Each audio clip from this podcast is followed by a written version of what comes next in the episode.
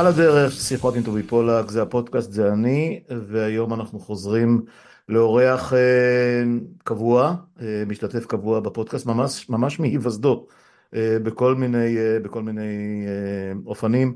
אה, יאיר נבות, אה, מביתו של אה, עד אמסטרדם, אז שלום יאיר, שנה טובה, שכחנו להגיד, ככה לא שמנו לב, חלפה לה שנת 2023, כן, כאילו לא הייתה, והנה אנחנו כבר עמוק בינואר, מה שלומך? אה, שלומי יהיה בסדר, אני מניח בסדר במגבלות כמו שכולם אומרים, בהתחשב במצב אה, בארץ, אנחנו כמובן עוקבים מקרוב אה, אחרי מה שקורה ואין מה לומר, לא פשוט. משפחה, חברים, אנשים שאנחנו מכירים, אז בהחלט יש סוג של מועקה ותקווה לימים טובים יותר, אני חושב שלפחות לקוות מותר עדיין. כן, לקוות זה, לקוות זה בחינם. מה שנקרא. בדיוק. כן. אמ, תשמע, אנחנו בעוד חודש נציין שנתיים לפלישה או להעמקת הפלישה של, של רוסיה לתוך אוקראינה ולמלחמה. אה, כמו שאמרת, זה התחיל לפני אה, עוד מעט עשר שנים, אה, סיפור של, ה, של כיבוש האיקרים, אבל כן. למלחמה הנוכחית אנחנו מדברים על שנתיים עוד מעט, ושוב חורף וקיץ, ו... ויש שלג ואין שלג והבוץ וכן התחפרו, לא כן. התחפרו, זה כבר, כבר, אתה יודע, אה, זה נהיה מין רוטינה כזאת, אה, ואני רק חייב לציין שאתה, כשאני אמרתי, מה, מתישהו זה צריך להיגמר והכל, אתה אמרת לי זה יכול להימשך שנים, ואנחנו כבר מתחילים לספור שנים אה, מאוד מאוד חודש, זה כבר יהיה שנים, כן. אז, אתה יודע, שנה שנייה של המלחמה הזאת, היא קצת נעלמה לנו. אה, מהתשומת לב המקומית, כי אנחנו עסוקים בקטסטרופות שלנו. אז בוא ככה, תן לי תמונת מצב, תעשה את זה איך שנראה לך נכון, אה, של החודשים האחרונים שאנחנו פחות מתעניינים בזה, או של שנת 23 בכלל, הבמה שלך. כן, אז קודם כל אני חושב ש...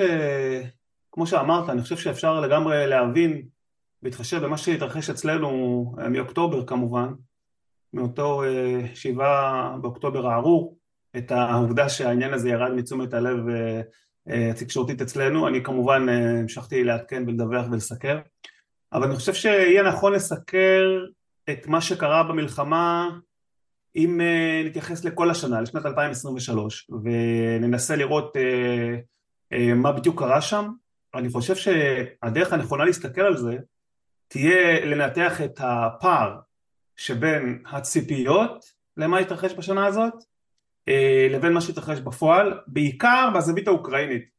משום ש-2023 אה, ברובה הגדול, אה, כולל תחילת, תחילתה וכמובן בחודשי האביב, הייתה ציפייה מאוד מאוד גדולה בצד האוקראיני, היו רוחות חיוביות, היה מומנטום מאוד מאוד משמעותי, קודם כל כי זרם סיוע מערבי בהרבה מאוד צורות, סיוע חשוב, סיוע כלכלי, סיוע אה, אה, בנשק, במערכות נשק שונות ואנחנו דיברנו גם פה לא פעם ולא פעמיים בחודשים הללו על האופן שבו אוקראינה עומדת אה, להוציא לפועל את מתקפת הנגד, את הציפיות הרבות שתלו בה, לא רק ההנהגה הפוליטית, הנשיא זלנסקי כמובן, אלא גם העיניים הצופות של כל מדינות המערב ובראשן ארצות הברית שסייעו ותרמו רבות להצלחת המתקפה הזאת וההנחה הייתה שהצלחה במתקפת הנגד הזאת, או הצלחה משמעותית, גם אם לא הצלחה מלאה, בעצם אה, תתווה את הכיוון ותאפשר את המשך התמיכה המערבית אה, מתוך ראייה שהאוקראינים אה, מצליחים ליישם את כל מה שהם למדו ולהשתמש בכל הציוד שהם קיבלו באופן יעיל. אבל אמרנו, אה, אפשר אה, במידה מסוימת להגיד כגודל הציפיות, גודל האכזבות, צריך אה, להגיד את זה, מהבחינה הזאת 2023 הייתה שנה לא טובה עבור האוקראינים, זה בא לידי ביטוי קודם כל בראש ובראשונה בעובדה שמתקפת הנגד הגדולה שהחלה בתחילת חודש יוני למעשה נכשלה ועד, היא נמשכה בערך עד אמצע סוף אוקטובר והיא בעצם אה, אה, נכשלה לחלוטין כדי לסבר את האוזן, טוב, וזה מאוד מאוד חשוב, מבחינת היקף השטח, בשנת 2023, וזה מידע שהוא אה, mind blowing, בשנת 2023 כולה, הצבא הרוסי, בתוך השטחים הכבושים באוקראינה, השיג או כבש שטח גדול יותר ממה שאוקראינה הצליחה לשחרר בכל השנה. זאת אומרת, לא, זאת אומרת הפר, אתה אומר הפר... לי בעצם שה, שהשנה הזאת היא שנה שבה אה, רוסיה מנצחת יותר מאשר אוקראינה. so to speak. מהבחין, לא, זה אם אנחנו מסתכלים על בקצת מבחינת כיבושים, בכיבושים, כן. אה, העובדה הכואבת מאוד היא שמהרבה סיבות לגיטימיות שאפשר לנתח אותן באופן מאוד אה, שכלתני ורציונלי וצבאי המתקפה האוקראינית נכשלה גם הרמטכ"ל האוקראיני זלוז'ני ברעיון מאוד גדול לאקונומיסט בחודש נובמבר הודה בזה אגב זה גרם לכעס מאוד גדול בממשל בקייב לזעם של הנשיא זלנסקי עליו הוא אחרי זה ניסה לחזור בו עובדתית המתקפה לא הצליחה מסיבות שונות ומשונות מסיבות מגוונות. Mm-hmm. עכשיו, המשמעות של הכישלון האוקראיני הזה, קודם כל כמובן, אה, מאוד מאוד עודד את רוסיה. מאוד עודד את רוסיה שנערכה חודשים לבלימת המתקפה הזאת, נערכה ככל הנראה באופן אה, יעיל, הייתה מוכנה להקריב את מספר החיילים הדרוש כדי לעצור את ההתקפה הזאת, ונערכה גם מבחינת אה, בניית מערך מכשולים ארוך מאוד מאוד מורכב וסבוך האוקראינים לא הצליחו לפצח אותו כמעט בשום דרך, בשום צורה, בשום אזור, אה, באופן משמעותי, ולכן המתקפה נכשלה. אז כמובן שזה מהווה זריקת עידוד לרוסים, אבל מעבר לזה, ואנחנו רואים את התוצאות של הכישלון של המתקפה הזאת עכשיו, העובדה שהמתקפה נכשלה פגעה באופן מעשי באמונה של מדינות המערב שביכולתה של אוקראינה להפוך את הקערה ולשחרר שטחים בהיקף גדול. ואחת התוצאות של השינוי תודעה הזה, מהבחינה הזאת, אנחנו ראינו אותו בחודשיים האחרונים בוושינגטון, אה, חבילת סיוע מאוד מאוד גדולה של אה, הקונגרס האמריקאי אה, לאוקראינה בשווי יותר מ-60 מיליארד דולר, פשוט לא עברה. הקונגרס בוושינגטון, שיש לו רוב רפובליקני נזכיר, כן. פשוט, אתה יודע, לא נענה לתחינותיו של הנשיא ביידן, אה, כמעט אפילו נהנה לראות אותו סובל. ברור. והתנה את אישור חבילת הסיוע הצבאית המשמעותית הזאת בכל מיני צעדים שהוא דורש מהנשיא ביידן בתחומים אחרים, למשל תחום אה, ההגירה ממקסיקו וכל מיני דברים כאלה. אה, זה משחק.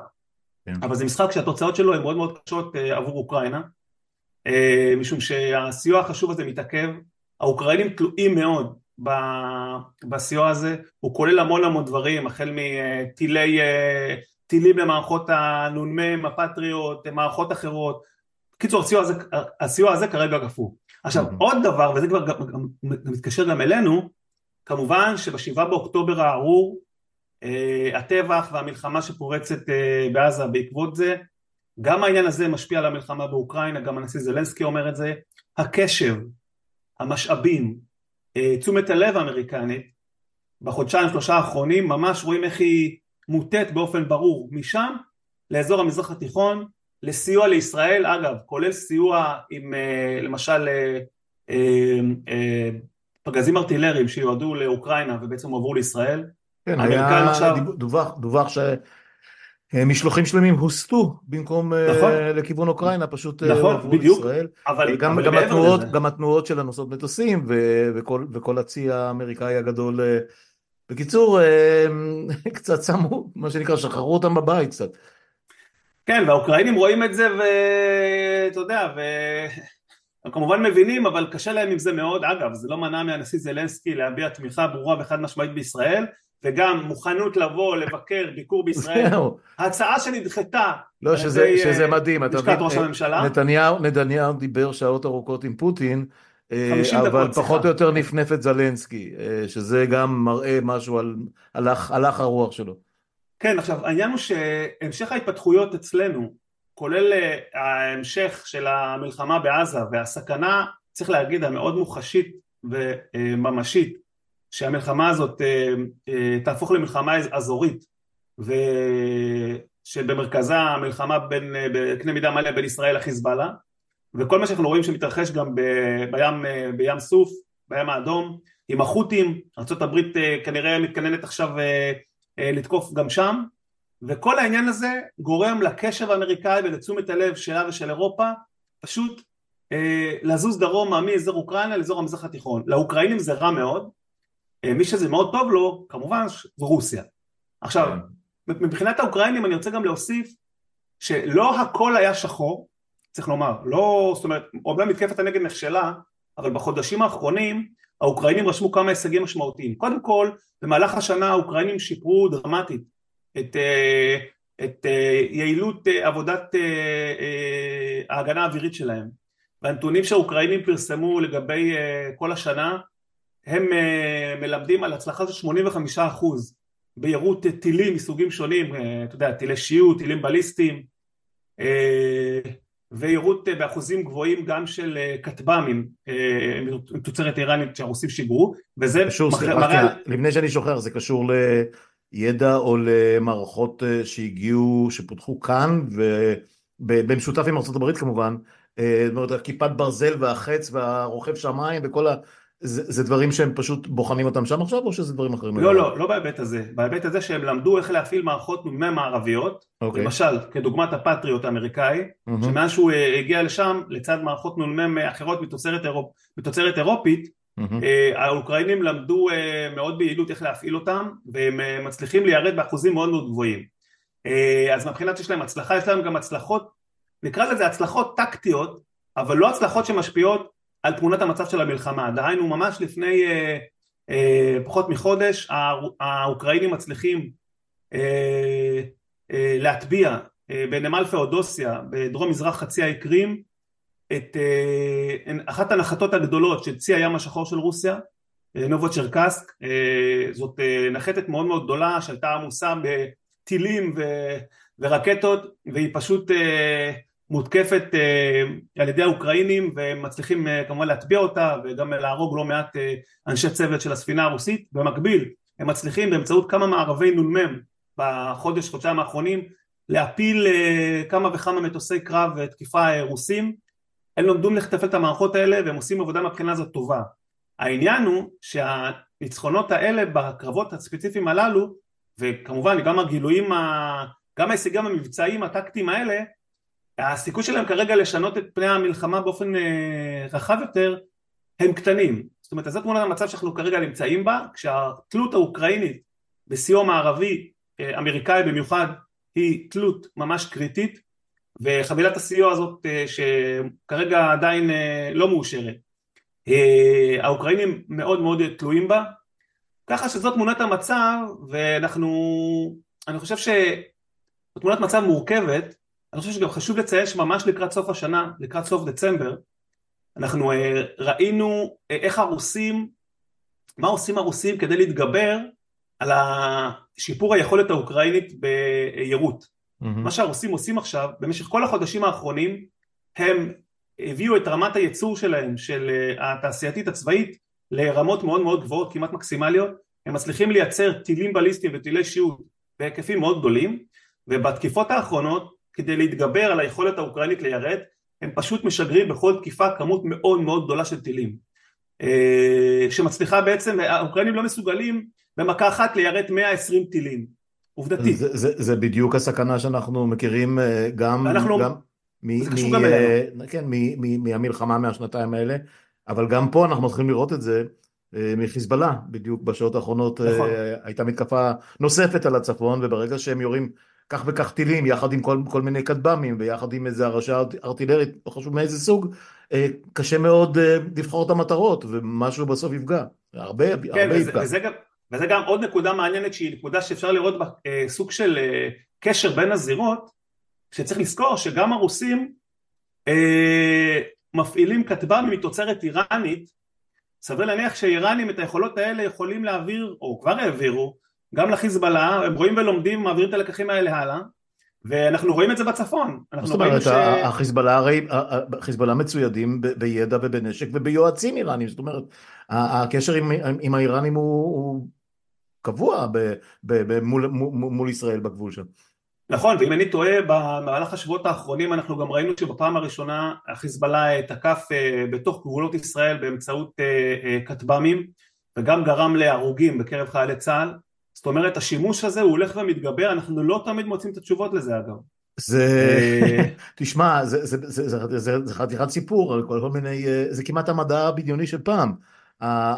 מדברים, מדברים על נחילים, זאת אומרת, אה, לך, לך, לך תסתדר עם, עם 100 כאלה, שגם אם תצליח לחסל 10% מהם, 20% מהם, 30% מהם, ולא כולם יצטרכו לפגוע באופן מדויק, מספיק שעשרה, חמישה, כמה שזה לא יהיה, יפגעו במטרה, ואתה בצרות. אה, זה, כן, זה אתגר מאוד מאוד מסובך.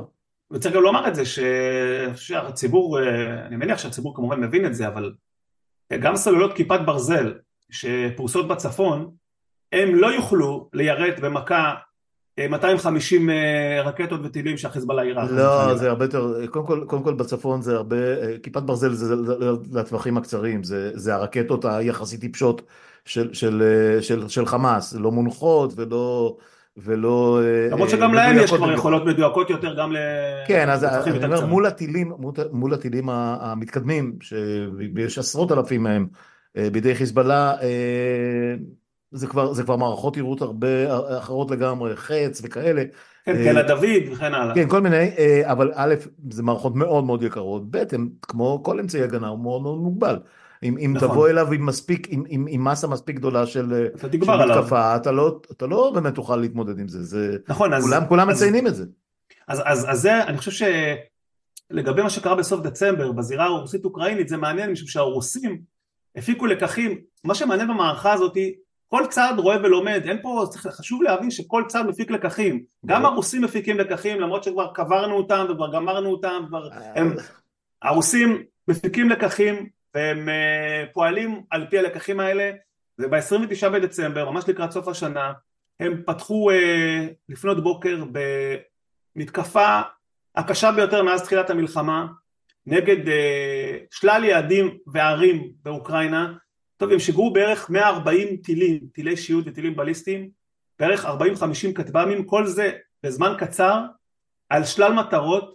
המערכות האוקראיניות אומנם הפילו חלק לא קטן, אבל לא יכלו להתמודד עם הכמות הזאת והתוצאה של המתקפה הזאת אגב שהפעם התרכזה גם באזורים אורבניים עירוניים כולל קייב כולל ערים אחרות הייתה תוצאה מאוד מאוד קשה למעלה מ-40 הרוגים 130 פצועים והרוסים פה אה, בעצם אה, הראו איך הם מנסים להתגבר על, ה, על, ה, על הלמידה האוקראינית איך ליירט. יום לאחר מכן ב-30 בדצמבר האוקראינים לא נותרו חייבים ובעצמם עשו משהו שהם לא עשו בהיקפים כאלה עד היום, הם תקפו באמצעות רקטות וטילים את מרכז העיר בלגורוד שנמצאת לא רחוק מהגבול עם אוקראינה, אה, עיר בתוך שטח רוסיה אה, ויש סרטונים שמתעדים את זה, רואים אה, רקטות נופלות ממש במרכז העיר על כביש, על אזורים סוענים, פעם ראשונה שזה קורה בהיקף כזה, כתוצאה מזה היו בסביבות 30 הרוגים, יותר מ-100 פצועים, זאת אומרת החילופי מהלומות האלה אה, מאז הם התרחשו כמה וכמה פעמים אבל לא בהיקפים כאלה ולא עם אה, כמות נפגעים כזאת אבל אנחנו רואים שהמלחמה נכנסת לאיזשהו שלב גם בגלל החורף של אה, ממש חילופי מהלומות אוויריות מאוד מאוד מכוערות, מהלומות קשות שגורמות לנפגעים אזרחיים, הרוגים, קורבנות. זאת אומרת המלחמה היא, זה לא חדש אבל שוב היא הצד המכוער שלה שוב מאוד מאוד בולט ו... וכרגע לא רואים לזה סוף. כאילו שיש צד יפה במלחמות. אמ, כן. אתה יודע, מכוער ויפה. לא, אם זה צבא, יש משהו, אם זה צבא מול צבא, זה משהו אחד. כן. מעורבים אזרחים בהיקפים כאלה. נכון, נכון, אבל אנחנו יודעים, ש... אנחנו יודעים שהמלחמות החדשות, אה, בדיוק היה שיחה עם אה, חברים מתישהו בימים האחרונים, אה, מין פגישות כאלה, שאתה פתאום מעריך את, ה... את העובדה שכולם איתנו עדיין ושאף אחד לא נקלע לאסון של הדרום ואף אחד לא נקלע לאסון של הצפון וכן הלאה. אז, אה, אז, אז דיברנו על ה... אתה יודע, כל הזמן מזכירים יום כיפור, יום כיפור. יום כיפור היה, הייתה מלחמה קונבנציונלית בין שני צבאות, עם קרבות שין בשין, שמאז מלחמת העולם לא היו, ועד אה, ממלחמת העולם ועד יום כיפור לא היו, ומיום כיפור עד היום לא היו. אולי קצת בעיראק, אבל שם לא היה כל כך התנגדות. אה, בכל אופן, המלחמות של היום הן אסימטריות, צריך להגיד. ומעורבות, אה, בהם אזרחים בהיקפים מטורפים. מה שאנחנו ראינו אצלנו היה יוצא דופן אפילו בסקייל העולמי, אבל בין רוסיה לאוקראינה, בעיקר, בעיקר אוקראינים משלמים את המחיר הזה. זה, זה כלי הנשק, זה כלי הנשק, הם תוקפים אזרחים, אנחנו יודעים את זה. אה, כן, לא העורף, הופך, העורף הופך לחזית, והכל מתערבב, כן. וזה קורה למרבה הצער והכאב הנורא. זה קרה אצלנו בשבעה באוקטובר, כמו שאמרת, כן. בצורה קיצונית ממש. כן, אבל זה לא נגמר, זאת אומרת, השבעה באוקטובר היה אירוע היסטורי, באמת ברמה של פוגרום. מכונן. לא יודע איך, אין לי מילים, באמת, אבל, אבל גם מה שקורה מאז, זאת אומרת, תחשוב, תחשוב על הצד שהתקיף, אנחנו לכאורה מתקיפים כבר שלושה חודשים, אבל אנחנו הצד שהותקף, אבל, אבל המציאות היא שאנחנו נמצאים ב, במצב של כמה, מאה אלף איש נניח, סדר גודל אם אתה מחבר את הצפון, פליטים, יותר, יותר, פליטים, אזורים, אזורי, אזורים גיאוגרפיים שלמים מפונים, מפונים נכון. מאזרחים, בכל רגע נתון עשרות אלפי אנשים נמצאים תחת איום מוחשי של, של, של רקטות, של, של, של ירי, של, של פצמ"רים, של, של קורנטים. חיים משובשים לחלוטין. כן, זאת מלחמה, זאת מלחמה, לא חשוב כרגע איך נגדיר את העצימות שלה. שהצבא כמובן משלם מחירים מטורפים, מה זה הצבא? הצבא זה אנחנו, רוב, רוב, כן. רוב, רוב הצבא הוא מילואים בסופו של דבר, אמ, אבל, אבל נחזור, נחזור רגע לסיפור הרוסי, תראה, היה טרנד, ובכל השיחות שלנו דיברנו על זה הרבה, שהרוסים בעצם תקועים, שהם נכנסים לבוט, שאין להם, שהצבא מצ'וקמק, שהציוד ישן, שאין אספקה, שאין חיילים, שכמות ההרוגים בטח עבר את המאה אלף מאז שדיברנו פעם כן. אחרונה וכן הלאה, אמ, שאין להם סיכוי מול העוצמה הזאת שכל המערב התגייס להגן על רוסיה, על, על אוקראינה וכן הלאה. אולי קצת המעטנו בערך של העיקשות ושל העקשנות ושל המורשת הרוסית של אמנם אנחנו אולי מפסידים, אולי אנחנו משלמים מחירים מטורפים, אבל אנחנו לא הולכים לשום מקום. אה, גם נכון. אתה, יש לך מחשבה שנייה בעניין הזה? יש לי מחשבה בהיבט הזה, לא ש... קודם כל, חלק גדול מהדברים שאמרנו אז במהלך התקופה על הרוסים מבחינת המקום היו נכונים לשעתם היו נכונים זה לא שום דבר לא המצאנו. מה איפה אבל איפה ה catch פה? ה catch פה באופ, באופן שבו אנחנו או המערב אם תרצה מנתח את הראש הרוסי. זאת אומרת בראייתו של פוטין האופן שבו אנחנו הוא רואה את הדברים אחרת לגמרי ממה שאנחנו רואים. כל מה שאנחנו רואים כאסון כ... זאת אומרת עבור רוסיה כ... כן.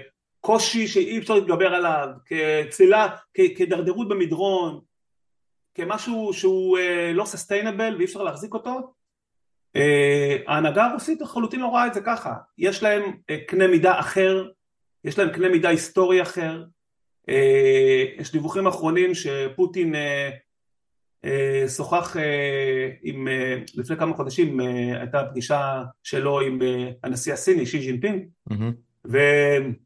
התחילו לצאת משם כל מיני ציטוטים מתוך הפגישה הזאת ודברים שעלו שם ואחד מהדברים שעלו זה שפוטין הבהיר לנשיא הסיני שבכוונתה של רוסיה להמשיך את המלחמה הזאת עוד ארבע חמש שנים, אין שום בעיה.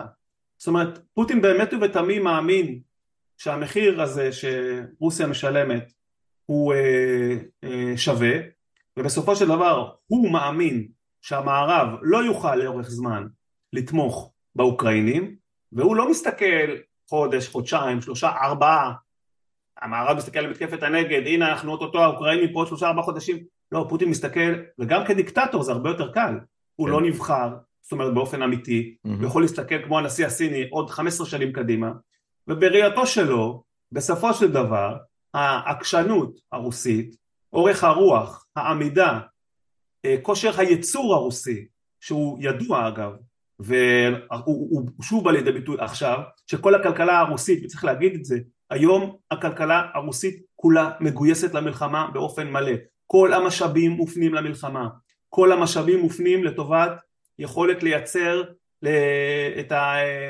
את הדברים החיוניים לתעשייה הצבאית, אם זה טילים, ואם זה טנקים, ואם זה אה, עכשיו מייצרים גם אה, כטב"מים, זאת אומרת, והכלכלה מגויסת לזה, ולכן הרוסים מצליחים למשל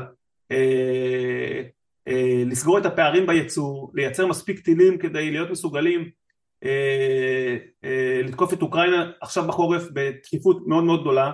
כמובן חשוב להגיד, הרוסים גם מקבלים עזרה, הם מקבלים עזרה מצפון קוריאה, הצפון קוריאנים סיפקו להם מיליוני פגזי ארטילריה, הצפון קוריאנים מספקים להם דברים אחרים, איראן נותנת להם כטב"מים, ככל הנראה עומדת לספק להם גם טילי קרקע קרקע לטווח קצר ובינוני, זאת אומרת הרוסים עשו את השיעורים שלהם, mm-hmm. למדו איפה הנקודות החלשות שלהם, וגם אם אין להם תוכנית בשלב הנוכחי, בחודש, חודשיים, שלושה, ארבעה הקרובים, לצאת במתקפה, צריך לקחת בחשבון שבטווח של איקס חודשים עד שנה, שנה וחצי, אנחנו אולי עשויים לראות ניסיון רוסי לצאת למתקפה מחודשת, למשל להתרכז באזור חרקי בצפון מזרח אוקראינה ולכבוש אותה, אי אפשר אה, לשלול את זה, מכיוון שנקרא לזה, הפרספקטיבה שלהם אחרת. עכשיו, אני רוצה להשליך פה לדיון הזה עוד אלמנט מאוד מאוד חשוב, שהוא קשור גם לאלמנט של זמן, זמן ומרחב. אה, אנחנו כולנו יודעים שבחודש נובמבר יהיו בחירות בארצות הברית, הרוסים מפללים, ויש להם סיבה טובה להיות אופטימיים בעניין הזה, שהנשיא ביידן יפסיד, ושכמו שזה נראה כרגע, אם לא יקרה שום דבר דרמטי, ואני לא בטוח שזה יקרה, יש סיכוי מאוד סביר שדונלד טראמפ יחזור לבית הלבן. עבור רוסיה וסין, זה כמובן אה, מתנה משמיים, אה, ועל זה פוטין בונה, ופוטין בונה על זה שטראמפ, אה, אם לא יעזוב את נאט"ו, אז יצמצם את ההשקעה בנאט"ו, ואנחנו, אני, אני עוקב גם אחרי מה שקורה באירופה, ואני חייב להגיד לך שיש אזורים, מקומות באירופה שאני מזהה סוג כמעט של פאניקה היום. זה אזהרות אחרי אזהרות. שמעתי את ה... אחד מפקדי היבשה הבכירים של צבא הולנד מזהיר מפני מלחמה בהולנד. מפני אה, פלישה רוסית. כן, ממש... אני לא יודע, לא, אני לא חושב שזה, אני לא חושב לא, שהוא מתכוון לזה שרוסיה תגלוש להולנד, כן. אבל אני חושב שהוא כן מכוון לזה שיש סיכוי שרוסיה תנסה לעשות מהלכים נוספים על אדמת אירופה קרקעיים בשנים הקרובות. היום בבוקר שמעתי את אה, אחד מהשרים אה, הבכירים בשוודיה מזהיר את תושבי שוודיה מפני הסכנה שתהיה מלחמה ששוודיה תהיה מעורבת בה. זאת אומרת, יש פה תזוזות מאוד מאוד טקטוניות, יש פה אירועים, התפתחויות מאוד מאוד דרמטיות בזירה של, נקרא לזה הזירה הביטחונית באירופה, ושינויים, וכל שינוי בהנהגה של ארה"ב, וכמובן עלייה של מישהו כמו טראמפ, העולם יהיה מקום הרבה פחות בטוח, הרבה פחות צפוי, הרבה יותר מסוכן, אה, ואני חושב שלשם אנחנו צועדים. אה, ולכן, בסופו של דבר, אני חושב שחשוב גם להבין שאיכשהו בסופו של דבר הדברים קשורים אחד לשני. הזירה שלנו במזרח התיכון, ישראל, עזה, ומעבר לזה ישראל לבנון, ישראל הים האדום, אה, חיזבאללה, איראן, יש פה קשר לאירועים גדולים יותר, להתפתחויות רחבות יותר, והחשש הוא, ש... וגם על זה דיברנו בעבר, שאנחנו עולים במדרג של המלחמות ממלחמות מקומיות, ישראל חמאס, למלחמות אזוריות, דהיינו ישראל חיזבאללה, ארה"ב נגד החות'ים עם מעורבות כזאת, כזו או אחרת של איראן, למלחמה שעלולה להיות בטווח היותר רחוק מלחמת עולם. כן. זה לא משהו שהוא, אה, צריך לומר היום שזה לא משהו שהוא, אה, אה, זה משהו שהוא מאוד מוחשי ואפשרי, וצריך להבין את זה, זה לא, כן. זה לא משהו, זה לא מדע בדיוני.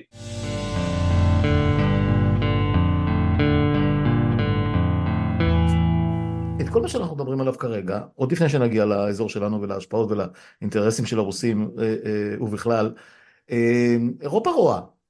טראמפ נניח מעבר לפינה יש לנו שנה, שנה של נקרא לזה סוויט ספוט של שנה, שזה לגמרי לא סוויט אבל נניח,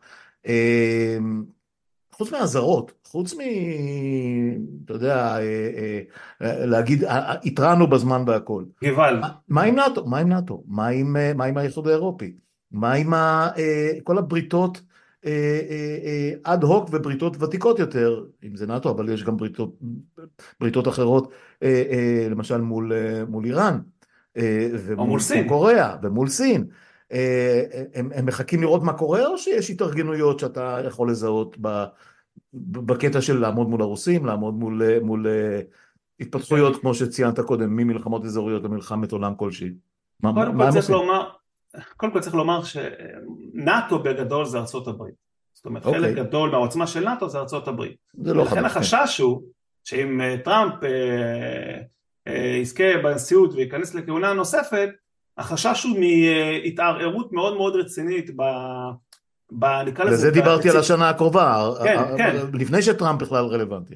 כן, אבל לפני שטראמפ רלוונטי, תשמע, מה הם יכולים לעשות? זאת אומרת, נאט"ו כרגע, תחת הנהגת ארה"ב, הוא הוא כן אה, עושה מהלכים, הוא כן אה, מתחזק, צריך להזכיר, נאט"ו אה, צירפו, הברית צירפה לשורותיה את פינלנד בחודש אפריל כן. שעבר, ושוודיה עדיין ממתינה שיואיל בטובו הסולטן ארדואן לתת את האישור שלו ולכן היא עדיין לא בברית באופן רשמי mm-hmm. אבל זה צפוי להתרחש ב...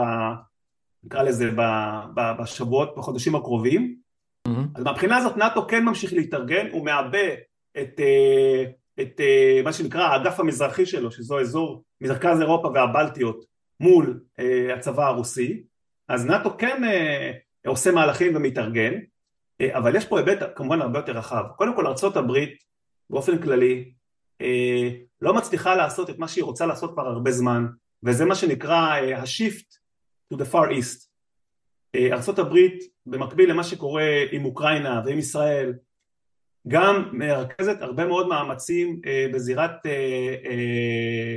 בזירה מול סין, יוצרת בריתות, מנסה להגיע למצב שבו יהיו בריתות מאוד מאוד ברורות אה, שיוכלו להתייצב אה, מול הסינים במקרה שסין תכבוש, אה, תנסה לכבוש את טיוואן זה כולל בין השאר למשל מהלך אמריקאי בחודשים האחרונים אה, לקרב מחדש בין אה, דרום קוריאה ליפן שהן אה, נחשבות, ל... היחסים ביניהן מאוד, מאוד מורכבים מסיבות היסטוריות אבל ארה"ב הצליחה לעשות את זה. זה כולל אה, ליצור בעצם סוג של מעטפת סביב סין שתוכל בבוא העת להוות משקל נגד לסינים, אמריקה, ארה"ב עושה עבודה מאוד מאוד קשה בזירה הזאת, mm-hmm. אבל מה שקורה אצלנו ומה שקורה באוקראינה כמובן מאוד מאוד מקשה עליה, זאת אומרת היא צריכה כל הזמן, בוא, מדינה כל כך עוצמתית עם צבא כזה אדיר ועם צי כזה גדול אני לא אגיד שהשמיכה קצרה, אבל מה לעשות? השמיכה, גם לאמריקה השמיכה קצרה? היא קצרה, היא קצרה והיא מאוד פוליטית והיא מאוד אה, אה, אמוציונלית, כי אתה יודע, היחסים עם ישראל הם יחסים מיוחדים. אה, מצד שני, היריבות עם רוסיה היא היסטורית, ואתה יודע, אי אפשר, אי אפשר למחוק את כל שנות המלחמה הקרה ואת האיומים האמיתיים. וסין זה הכוח העולה, כבר שנים על שנים מדברים על זה שצריך להתכונן ליום שבו סין תהיה אויב ולא רק אה, יריב, אתה יודע, אם כבר... כן, סין כבר מוגדרת בדוקטרינה אה, של הביטחון הלאומי בארצות הברית, סין כבר מוגדרת אה, באופן רשמי כן. כמדינה יריבה, כמדינת אויב, מהבחינה הזאת האמריקאים נערכים, אבל יש פה מה שנקרא, אנחנו רואים פה סוג של גושים שנוצרים, מכיוון שיש לך מצד אחד ארצות הברית, נאט"ו, מדינות המערב, ואז יש לך את מדינות אסיה שהן בעלות ברית מאוד חזקות של אה, ארה"ב, דהיינו יפן, דרום קוריאה, טיוואן כמובן, כן. כולן תלויות מאוד בארצות הברית, אוסטרליה אה, שיש לה יחסים מאוד קרובים גם עם בריטניה וגם עם ארצות הברית אה, חלק, חלק, מה, חלק מהאימפריה הבריטית, היסטורית, כן. נכון, ואז יש לך עוד מדינות שהן ככה שחקות את המשחק, הן ככה יושבות בין לבין, כמו למשל יש... הודו. הודו, הודו זה סיפור גדול מאוד, הודו, סיפור הודו גדול, והיא לא, היא מעצמה, קודם כל מעצמה גרעינית, מעצמה אזורית מאוד גדולה, אבל ההודים משחקים משחק מאוד, אה, מאוד מניפולטיבי, מאוד אינטרסנטי, מצד הודי. אחד, מאוד הודי, כן, מצד אחד הם אה, כן קרובים מאוד לארצות הברית, תלויים בארצות הברית בהרבה, דבר, בהרבה דברים, מצד שני הודו אה, לא גינתה את הפלישה הרוסית לאוקראינה. לא, היא ממש, מעבר לזה, הפרד ומשול קלאסי כן, הרוסים. כן, מעבר לזה רוכשת נפט במחירים מוזלים שמניע את הכלכלה ההודית. איך אמר מודי, יש לי מיליארד נקודה שתיים אה, אנשים פיות להכיל. נכון, נכון. אה, אז אי אפשר להתווכח עם זה. עכשיו, אבל זה מעניין, כי בעצם מי היריבה הגדולה של הודו? סין. בדיוק, באותו אזור גיאוגרפי, כן. להודים יש בהחלט אינטרס אה, מהבחינה הזאת אה, כן אה, לשתף פעולה עם המערב, אבל זה מאוד מאוד מורכב.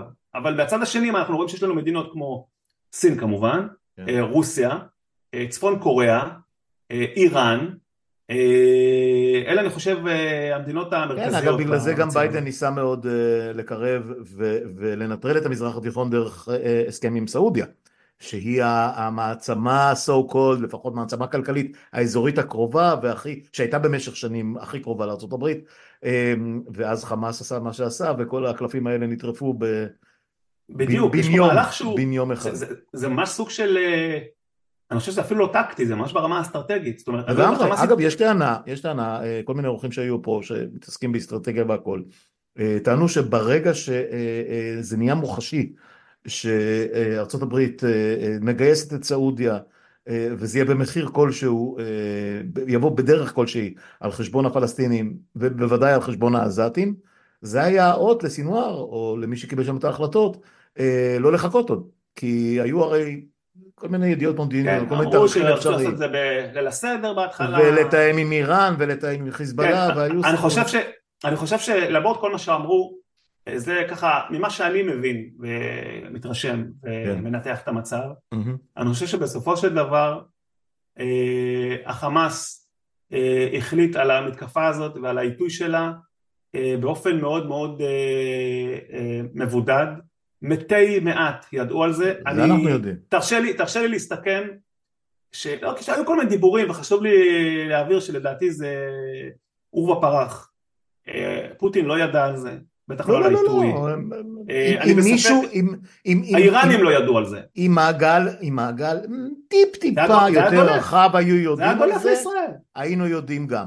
אה, זה די- זה די ברור, אה, למרות שאתה יודע, צריך להזכיר, ידענו קצת. זה בדיוק, זאת אומרת, אם, אם, אם, אם, אם ישראל הייתה מתנהגת כמו שמדינה צריכה להתנהג, והצבא היה מתנהג כמו שצבא צריך להתנהג, והמודיעין היה ערני, והשב"כ היה קצת פחות שאנן, וכבר על, ה, על הגורמים המדיניים עדיף שלא נדבר, אבל אחרי שנה עם, עם ממשלה הכי מטורללת בהיסטוריה של המדינות הדמוקרטיות המערביות אי פעם, לא משנה איך לא נסתכל על זה, אה, זה, זה, זה הכל הצטרף לתוך שרשרת של מושלמת, איומה. מושלמת אבל, אבל קלאסית שבקלאסית, זאת אומרת, זה פשוט מדהים עד כמה שכל כך הרבה נקודות שכאילו אתה לא חייב לחבר בין, בין אחת לשנייה, לשלישית, לרביעית, הכל הצטרף ביחד ובום, חטפנו. כן, אני רוצה... אני רוצה- ועוד זה עוד לא בהקשר- נגמר. כן. ב- לא, ב- ובהקשר הזה אני רוצה כן. לומר עוד משהו מאוד מאוד חשוב שחשבתי עליו, וזה בהיבט שזה קרה קודם כל, כמובן כולם יודעים, 50 שנה בדיוק לאחר מלחמת יום הכיפור. בול. כן. יש הרבה מאוד דמיון, ואני לא מדבר רק על ההפתעה, אני מדבר על כמה דברים. הדבר הראשון שהוא מאוד מאפיין, 50 שנה הפרש, 50 שנה הבדל, וזו אותה יהירות, נתחיל מזה. אה, בשני המקרים, בשני המקרים, שים לב, יהירות, אנחנו זלזול, שמחנו- הכל מה שאתה לא, רוצה. בשני המקרים אנחנו שמחנו על מכשול. כן. ב-73 זה היה תעלת סואץ וקו המוצבים, כן. בר לב. קו- קו בר לב, כן. קו בר לב, שהוא יעצור את הזה. מי כמוך זוכר, אני הייתי אז בן מינוס שנתיים. אה, ב- ב- בן מינוס שנתיים, אתה כמובן אה, זוכר את זה יותר טוב ממני, אבל אני אני אה, מודע לזה כמובן. כולנו ש- קראנו, אנחנו יודעים על מה מדובר. לא, לא, לא, ש- ש- שאמרו אז הרי, איך איך המצרים לא מסוגלים לצלוח את התעלה, בחייך. אז זה שני, זה הדבר השני שרציתי להגיד לך. הקונספציה, אה, לסמוך על המכשולים פיזיים, אה, מודיעיניים, אלף ואחד דברים מהסוג הזה, אבל גם היהירות הבלתי נסבלת שהם, אתה יודע, השאירו את הנעליים במדבר בששת הימים. זה אותם מצרים של החמאסניקים, 67.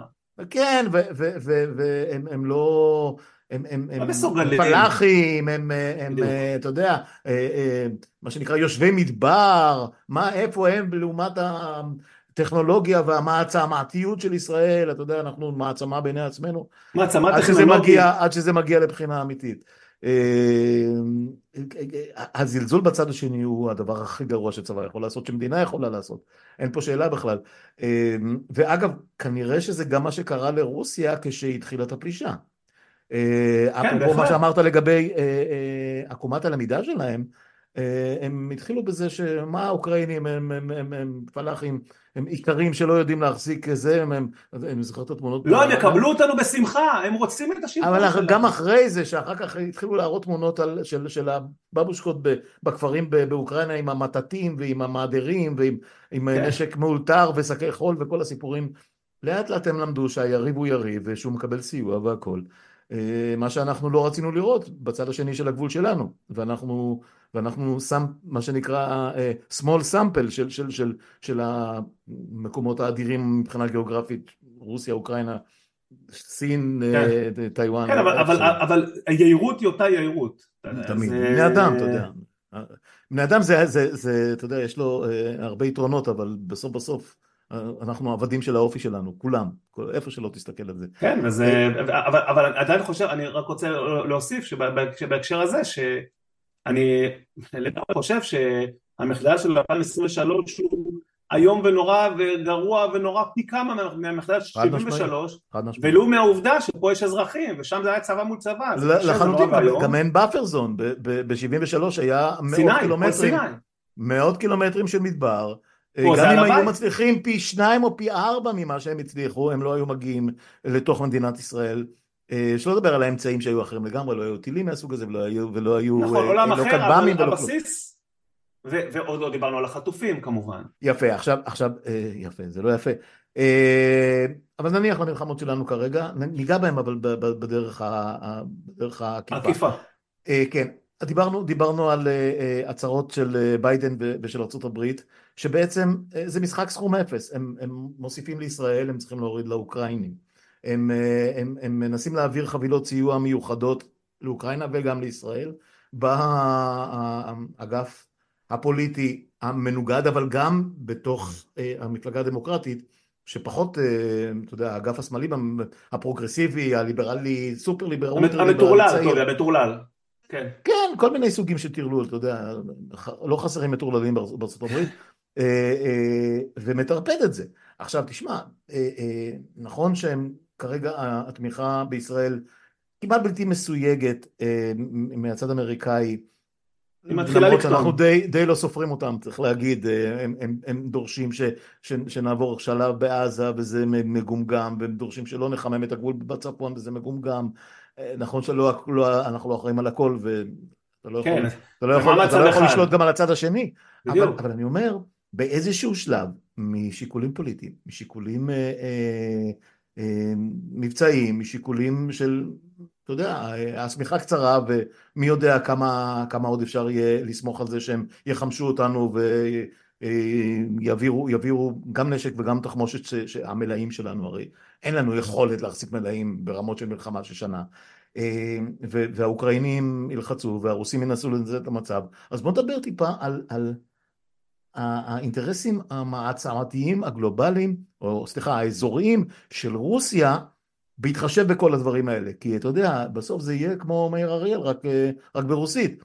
בכל משפט שאנחנו אומרים בין, בין אתה יודע, בערבית או בעברית, יושב רוסי כן. עם, עם נרגילה, במקרה הזה לא, לא יודע מה, עם וודקה או עם מקטרת, ודי מחכה אליו בהנאה. כאילו, כן, אז... עושים בשבילו את העבודה פה במזרח התיכון. כן, אז קודם כל בהיבט הזה חשוב להבין שהרוסים לא קופאים על השמרים. זאת אומרת בשבועות האחרונים, בחודשים האחרונים אנחנו רואים אה, פעילות רוסית מאוד ענפה אפילו תזזיתית באזור שלנו. אה, רק אה, בחודש, חודשיים האחרונים אה, ראינו את הנשיא פוטין אה, עולה על מטוס, מבקר באבו דאבי מבקר בסעודיה, ביקור רשמי בשתי המדינות הוא התקבל כמו בכבוד מלכים צריך להגיד זה אותו פוטין שארצות הברית, בעלת הברית של סעודיה עצמה, טוענת סו קוד שהוא מבודד. אז כן. נכון שהוא מבודד ברמה מסוימת, אבל בהרבה מאוד רמות רוסיה בכלל לא מבודדת. למעשה כל הדרום הגלובלי, למעשה מדינות רבות בעולם, כולל אפריקה, כולל דרום אמריקה, כולל אסיה מדינות רבות, לחלוטין לא מחרימות את רוסיה. הודו, כן מתייחסים תקינים מרוסיה, אה, יחסי מסחר אה, שהולכים בגלילים. במידה רבה גם ממשלת ישראל לא בדיוק החרימה את רוסיה, צריך להגיד גם את לא, זה. לא, לא, לא, לא בדיוק, לא בכלל, בכלל לא החרימה. כן. אה, ומהבחינה הזאת הרוסים חיים ובועטים והם לא, הם סובלים מסנקציות קשות אבל הם בהחלט לא מבודדים כמו שהאמריקאים היו רוצים לראות. עכשיו, מהבחינה של מה שקורה אצלנו, שוב, לרוסים אה, יש אה, אה, כמה אינטרסים. אחד האינטרסים הבולטים של הרוסים זה כמובן לשמר מחירי אנרגיה גבוהים, כי מחירי אנרגיה גבוהים הם אלה שבעצם מתקצבים את מכונת המלחמה הרוסית באוקראינה. זה הנכס העיקרי שלהם, כן. כן, הנכס, אז נכון ששוק הייצוא לאיחוד האירופי נפגע מאוד, והאירופים מוצאים תחליפים, חלקם מוצאו תחליפים מאוד מהר, כמו גרמניה למשל, אה, אבל עדיין יש אה, תלות אה, באנרגיה רוסית בהרבה מקומות והרוסים ממשיכים לייצא אנרגיה גם למזרח, גם למרכז, מזרח אירופה ומרוויחים לא מעט כסף. אז עבור רוסיה, והיא עושה כאן אגב יד אחת עם סעודיה במקרה הזה, אה, אה, מוחמד בן סלמן, יורש העצר הסעודי, זקוק אה, למחירי נפט גבוה כדי לממן את ה... הוא משחק באותו מגרש בדיוק, כן, גם הוא חי על אנרגיה, ודאי. כן, את אותם פרויקטים, מיזמים שאפתניים ומטורללים קצת של מדע בדיוני שהוא בונה בסעודיה, כן. מצד שני הרוסים זקוקים גם הם, אז מצד אחד, אתה יודע, הם מגיעים להסכמים שקשורים לאופק, כדי להגביל את כמות היקף הייצור כדי לגרום למחיר להישאר גבוה יש להם כל מיני שטיקים וטריקים שמשחקים איתם.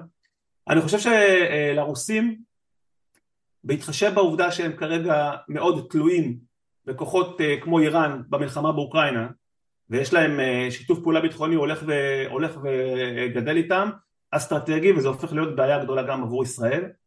אז מבחינות מסוימות את הרוסים בהחלט משרתת הסלמה אזורית אבל אני חושב, חשוב להבהיר עד סף מסוים עד סף שבו האינטרסים האלה יכולים לשלוט על האש אם יש להם בכלל השפעה ומישהו מדבר איתם זהו ופה זה נהפך אתה יודע זה כמו אתה משחק פה עם כשאתה משחק עם כלי מסוכן בשלב מסוים, אם זה אקדח, אם זה רובה, אם זה אש. סתם גפרורים, אתה יודע, כן. גם, לא, דברים יכולים פתאום לצאת משליטה, ואתה יכול להישרף במקומות שלא תכננת. בדיוק.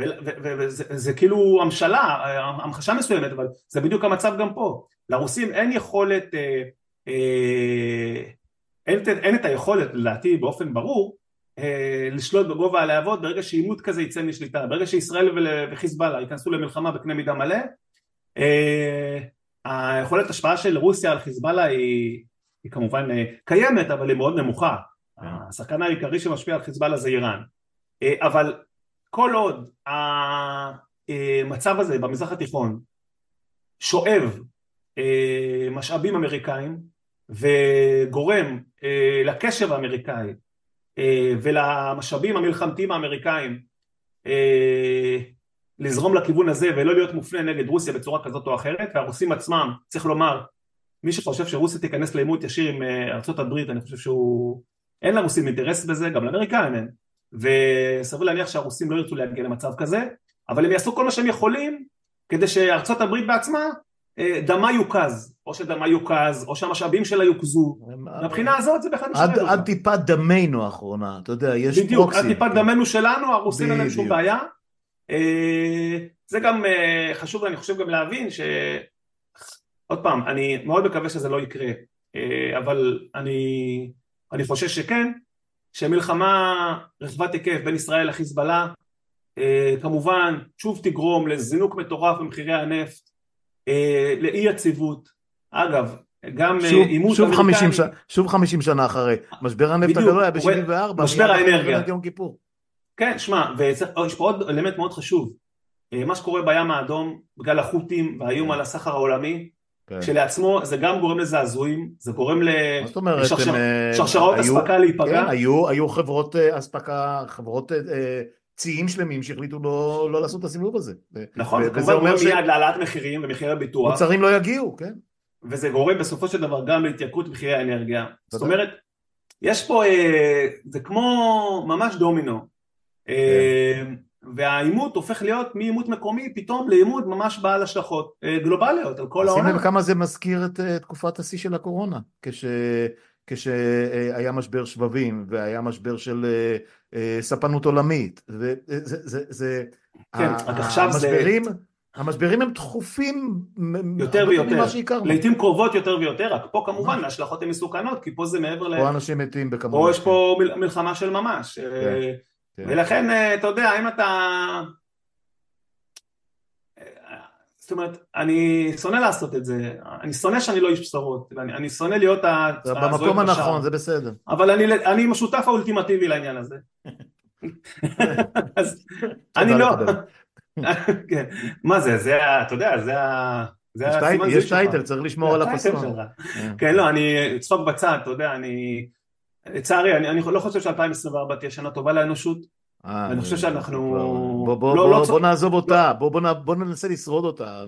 כן, לא צועדים בכיוון, אה, בכיוון זה, טוב. זה לא רק. שנת 24, זה... זה, זה... מגמה, יש מגמה. עירה, זה, זה, זה, זה, אנחנו הולכים לתוך תקופת אי יציבות כמעט בכל דבר ש, ש, שאפשר להסתכל עליו, שזה גם, אתה יודע, תחבר את זה למשבר האקלים, תחבר את זה למשבר האנרגיה, תחבר את זה, תחבר את זה ממש סופה מושלמת. לכמות התפוצצות האוכלוסין. אה, אוכל, מים, אה, אה, מגפות, משאבים, שריפות, לך תדע. אני חושב שבגדול, אתה יודע, יש פה, התמונה היא מאוד מורכבת. אני גם חושב, אני גם חושב שארצות הברית בשנים האחרונות כמובן איבדה הרבה, שחקה הרבה מאוד מיכולת ההשפעה שלה.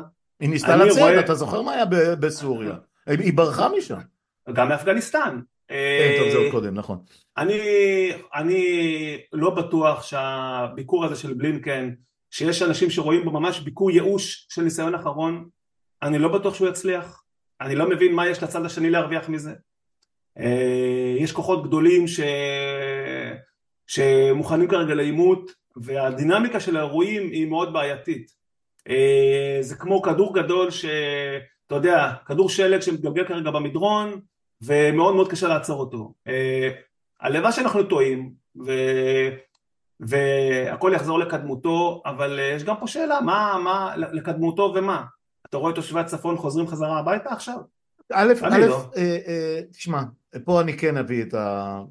כמו שאתה אמרת לגבי יום כיפור, ואפילו ששת הימים, אני כן אביא את, ה, את השנים העוטפות, ואני אגיד שבסופו של דבר הדברים מתרחשים מעצמם, אתה יודע, אה, אה, המושג הזה של חזרה לשגרה, בעיקר ב, ב, בשכונה שלנו, הוא מדהים לראות עד כמה מהר הוא קורה, זאת אומרת באמת, אני זוכר, אני זוכר מלחמת המפרץ, אני זוכר uh, uh, את, ה, את האימה מפני הגזים, ואחר כך כן. uh, uh, uh, uh, ביום כיפור, הרי כל רמת הגולן והגליל, הרבה מאוד יישובים פונו ואמרו וואי וואי וואי, הם תופסים לנו חצי מהמדינה. וכמעט בכל אירוע מהסוג הזה יש את התחושה הזאת שלעולם זה לא יחזור לקדמותו. אתה יודע, החיטה צומחת שוב, אנחנו כל פעם חוזרים על זה, זה דברים, דברים קורים, נכון שהפעם הקטסטרופה יותר גדולה והשיקום יהיה הרבה יותר ארוך, אבל בעיקר, בעיקר, מעבר לכל העניינים הנפשיים וה, והשכול הנורא והאובדן העצום, יש לנו פשוט אה, אה, שלטון אה, כושל, שאם אני, אני יכול להגיד שאני לא יכול לסמוך על שום דוגמה היסטורית לחזרה לשגרה כלשהי או להתחלת שיקום כלשהו, זה כי אין מי שיעשה את זה. אין מי שיעשה את זה, וזאת הצרה הכי גדולה שלנו. כן, אני, אני מסכים. אני גם כתבתי ש... אני גם כתבתי שלצערנו הרב, אנחנו, אנחנו, זאת אומרת, אנחנו כמדינה, ישראל, כן. אה, נקלעה לאחת התקופות המאתגרות ביותר בתולדותיה. שחורות, עם, מה המאתגרות? עם, עזוב, אנחנו, עם, אנחנו עם, בתוך כן, קטסטרופה. עם, עם הנהגה שלא מסוגלת להוביל אותה. אה, במצב אני, הזה. המילה הנהגה כל כך לא מתאימה ל, ל, ל, לחבורה המופקרת הזאת. עושה עם החסד. אנחנו משתמשים מנהיגים והנהגה ו, ושלטון, שום דבר מזה לא, לא אפילו לא, לא מזכיר, לא דומה. אבל שוב, לא באנו לקטר על הדברים האלה, ניסינו קצת uh, להביא עובדות ולנסות ו... להבין איפה אנחנו חיים כרגע. Uh, התשובה, התשובה הפשוטה היא, כמו שהבדיחה הקבועה על הרוסיה, מה, במילה אחת, טוב, בשתי מילים, לא טוב.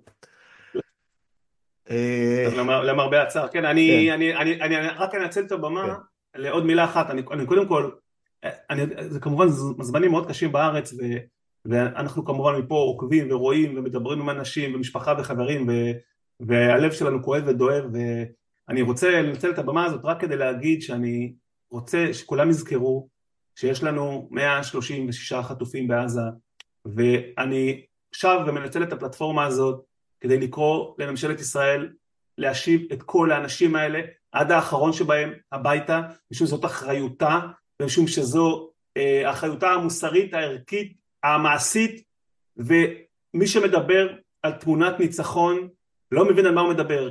אנחנו הפסדנו בשבעה באוקטובר ותמונת הניצחון אולי היחידה שיכולה להיות מעבר לראשו של יחיא סינואר או כל בכיר חמאס אחר שזה לא, לא העניין, זה להשיב את האנשים האלה הביתה, כי הם נחטפו ממיטותיהם ומבתיהם ומהקהילות שלהם, והם אזרחים רובם הגדול, וגם את החיילים צריך להחזיר, אבל את כל האנשים האלה הממשלה חייבת להשיב הביתה, אם היא לא תחזיר אותם הביתה, היא מפרה את החוזה, אה, היא כבר הפרה, אבל היא נוטשת אותם פעם שנייה, ולזה לא תהיה תקנה ולא תהיה סליחה, ולכן כל אחד ואחד מהאנשים ששומעים את הפודקאסט הזה חייב לעשות כל מה שהוא יכול כדי שהאנשים האלה יחזרו הביתה.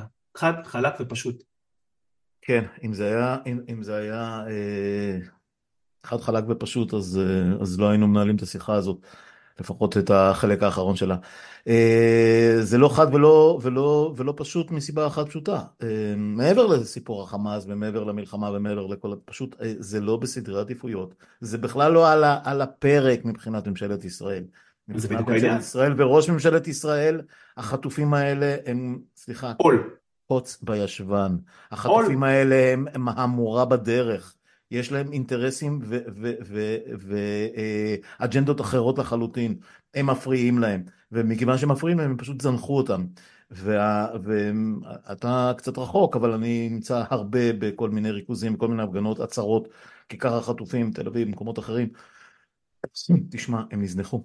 הם נזנחו לאנחות, אה, הם נהיו אה, שק חבטות. אה, המכונה, מכונת הרעל הביביסטית פשוט מכסחת כאלה שנהרגו, כאלה שנחטפו, כאלה שחזרו מהשבי, כאלה שתקועים בשבי. הערוצים, חלק מהערוצים, לא, אפילו לא 14, חלק מהערוצים המרכזיים. יש איזה, אני לא אזכיר פה את שמה, אבל זו תוכנית עם אחת שמחפשת נעדרים וכל מיני כאלה. שהיא כוכבת באחד הערוצים, שאני לא זוכר איזה בכלל, היא ראיינה אה, ילדה בת 17 שהייתה נחטפה וחזרה. חזרה, לא, שוב, לא משנה, והיא אומרת לה שהיא לא מזדהה איתה.